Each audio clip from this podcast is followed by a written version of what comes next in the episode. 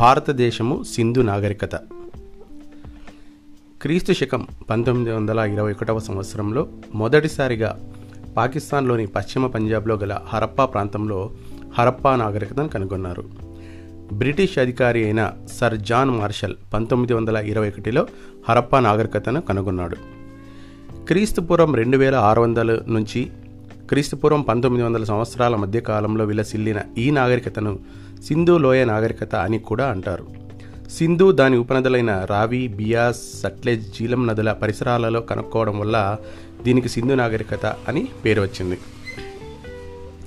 హరప్పా లేదా సింధు నాగరికత భారతదేశంలో తొలి పట్టణ నాగరికత. ప్రపంచంలోని ప్రాచీన నాగరికతలైన ఈజిప్ట్ మెసపటోమియా నాగరికతలకు సింధు నాగరికత సమకాలీనమైనది. హరప్ప నాగరికత పన్నెండు లక్షల తొంభై తొమ్మిది వేల ఆరు వందల చదరపు కిలోమీటర్ల విస్తీర్ణం కలిగి పాకిస్తాన్ దేశానికంటే విశాలమైనదే కాకుండా ప్రాచీన ఈజిప్ట్ మిసపటోమియా నాగరికతల కంటే విశాలమైనదిగా ప్రసిద్ధి చెందింది.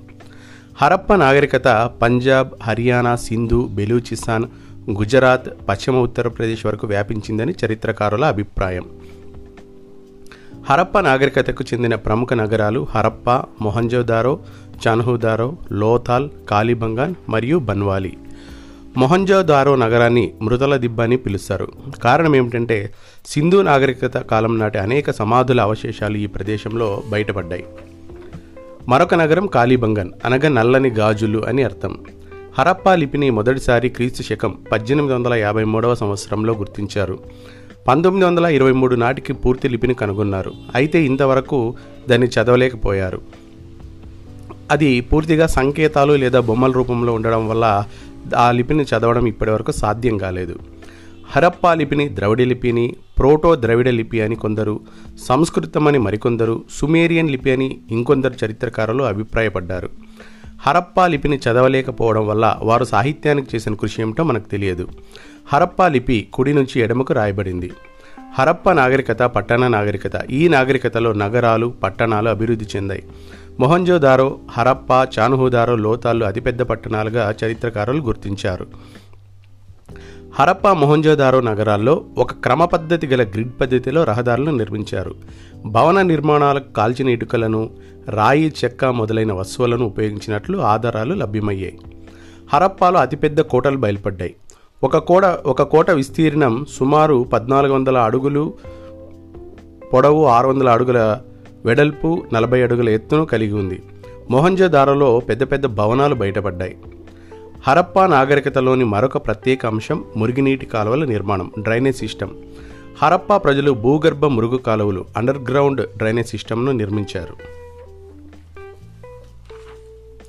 మొహంజోదారో త్రవ్వకాల్లో మహాస్నానవాటికి బయటపడింది.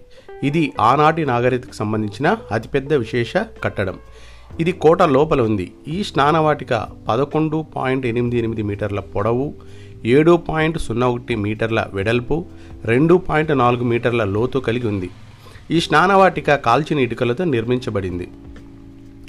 చరిత్రకారుల అభిప్రాయం ప్రకారం సింధు ప్రజల్లో నాలుగు జాతులు ఉన్నాయి ఒకటి ప్రోటో ఆస్ట్రలాయిడ్స్ రెండు మెడ మెడిటరేనియన్ మూడు మంగోలాయిడ్స్ నాలుగు ఆల్పైన్ జాతులు. సింధు నాగరికత ప్రజలు బార్లీ గోధుమలు పండించారు. లోతాల్ దగ్గర వరి అవశేషాలు కనిపించాయి.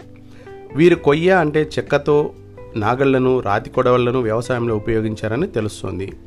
గోధుమలు బార్లీ బఠానీలు నువ్వులు ఆవాలు మొదలైనవి హరప్పా ప్రజల ఆహార పంటలు. పత్తిని కాటన్ తొలిసారిగా పండించిన వారు హరప్పా వారు కావడం విశేషం. హరప్పా ప్రజలు ఆవులు గేదెలు గొర్రెలు మేకల వంటి జంతువులను పెంచుకున్నారు. గుర్రం సింధు ప్రజలకు తెలియదని చరిత్రకారుల అభిప్రాయం. ఎందుకంటే సింధు ముద్రికల్లో సింధు ముద్రికల్లో అనేక జంతువుల బొమ్మలు ఉన్నాయి కానీ గుర్రం బొమ్మ కనిపించలేదు. గాడిదను పోలినటువంటి ముద్రిక ఒకటి చరిత్రకారులకు దొరికింది. కానీ ప్రముఖ చరిత్రకారిణి రొమిల్లా థాపర్ అభిప్రాయం ప్రకారం ఈ అవశేషం గుర్రానికి సంబంధించింది కాదు అని అది గాడిదకు సంబంధించిందని ఆమె అభిప్రాయపడింది. హరప్పా ముద్రికలు మెసపటోమియాలో అనేకం బయటపడ్డాయి. దీనిని బట్టి సింధు ప్రజలకు మెసపటోమియాతో వ్యాపార సంబంధాలు ఉన్నాయని చెప్పవచ్చు. అంతేకాదు హరప్పా వారికి కొలతలకు సంబంధించిన జ్ఞానం కూడా ఉంది. మొహంజదారాలో కంచుతో చేయబడిన నాట్య ఉన్న బొమ్మ బయటపడింది. ఇది ఆనాటి లలిత కళలకు సంబంధించిన చిహ్నమని చరిత్రకారులు అభిప్రాయపడ్డారు.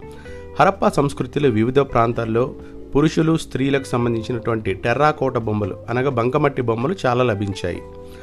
చానుహుదారో లోతాల్లో పూసల తయారీ పరిశ్రమలు బయలు బయలుపడ్డాయి. ఆనాటి స్త్రీలు అలంకరణకు విశేషంగా ప్రాధాన్యం ఇచ్చారని దీన్ని బట్టి ఒక అభిప్రాయానికి రావచ్చు. వీరు అమ్మ తల్లిని పశుపతిని వృక్షాలను పూజించినట్లు చరిత్రకారుల అభిప్రాయం. త్రవ్వకాల్లో బయటపడినటువంటి ఒక విగ్రహంలో కొమ్ముక కొమ్ములతో కూడినటువంటి విగ్రహాన్ని కలిగి ఉన్నటువంటి ఒక వ్యక్తి చుట్టూ అనేక జంతువులు అతని పాదాల దగ్గర జంతువులు కూర్చున్నట్టుగా ఒక ముద్రిక లభించింది. ఈయన్ను పశుపతిగా అభివర్ణించారు. ఆనాటి ప్రజలు అమ్మ తల్లి పశుపతితో పాటు అగ్నిని పూజించినట్లుగా తెలిపే ఆధారాలు కాళీబంగన్ లోతాల్లో లభించాయి. కాళీబంగన్లో వరుసగా ఇటుకలతో నిర్మించబడిన వేదికలు బూడిద జంతువుల ఎముకలు లభించాయి. వీటిని చాలామంది చరిత్రకారులు యజ్ఞ వేదిక యజ్ఞ వేదికలుగా గుర్తించారు. హరప్పా ప్రజలు మరణానంతరం జీవితం ఉంటుందని నమ్మేవారు. వీరు మరణించిన వారితో పాటు కొన్ని వస్తువులను ప్రధానంగా గాజులు పూసలు రాగి అద్దాలు వంటి వాటిని పూడ్చిపెట్టేవారు. వీరు మృతదేహాలను ఒక పెద్ద కుండలో పెట్టి ఖననం చేసినట్లుగా ఆధారాలు లభ్యం అయ్యాయి. హరప్పా నాగరికతకు అనేక కారణాల వల్ల పతనమైంది. హరప్పా నాగరికత పతనానికి ఈ క్రింది కారణాలను చెప్పవచ్చు. ఒకటి ఆర్యుల దండయాత్రలు. రెండు అడవులు నశించడం. మూడు సింధు నది వరదలు. తద్వారా ఏర్పడినటువంటి కరువులు. తర్వాత నదులు ప్రవాహ దిశను మార్చుకోవడం వల్ల సింధు నాగరికత నాశనమైందని చరిత్రకారులు అభిప్రాయపడ్డారు. ఆధునిక చరిత్రకారులు చరిత్రకారులు మోడర్న్ హిస్టేరియన్స్ అభిప్రాయం ప్రకారం క్రీస్తు పూర్వం పదిహేడు వందల యాభైలో సింధు నగరాలు మాత్రమే నశించిపోయాయి. కానీ సింధు సంస్కృతి నేటికి సజీవంగా భారత సంస్కృతిలో అంతర్భాగమై కొనసాగుతూనే ఉంది.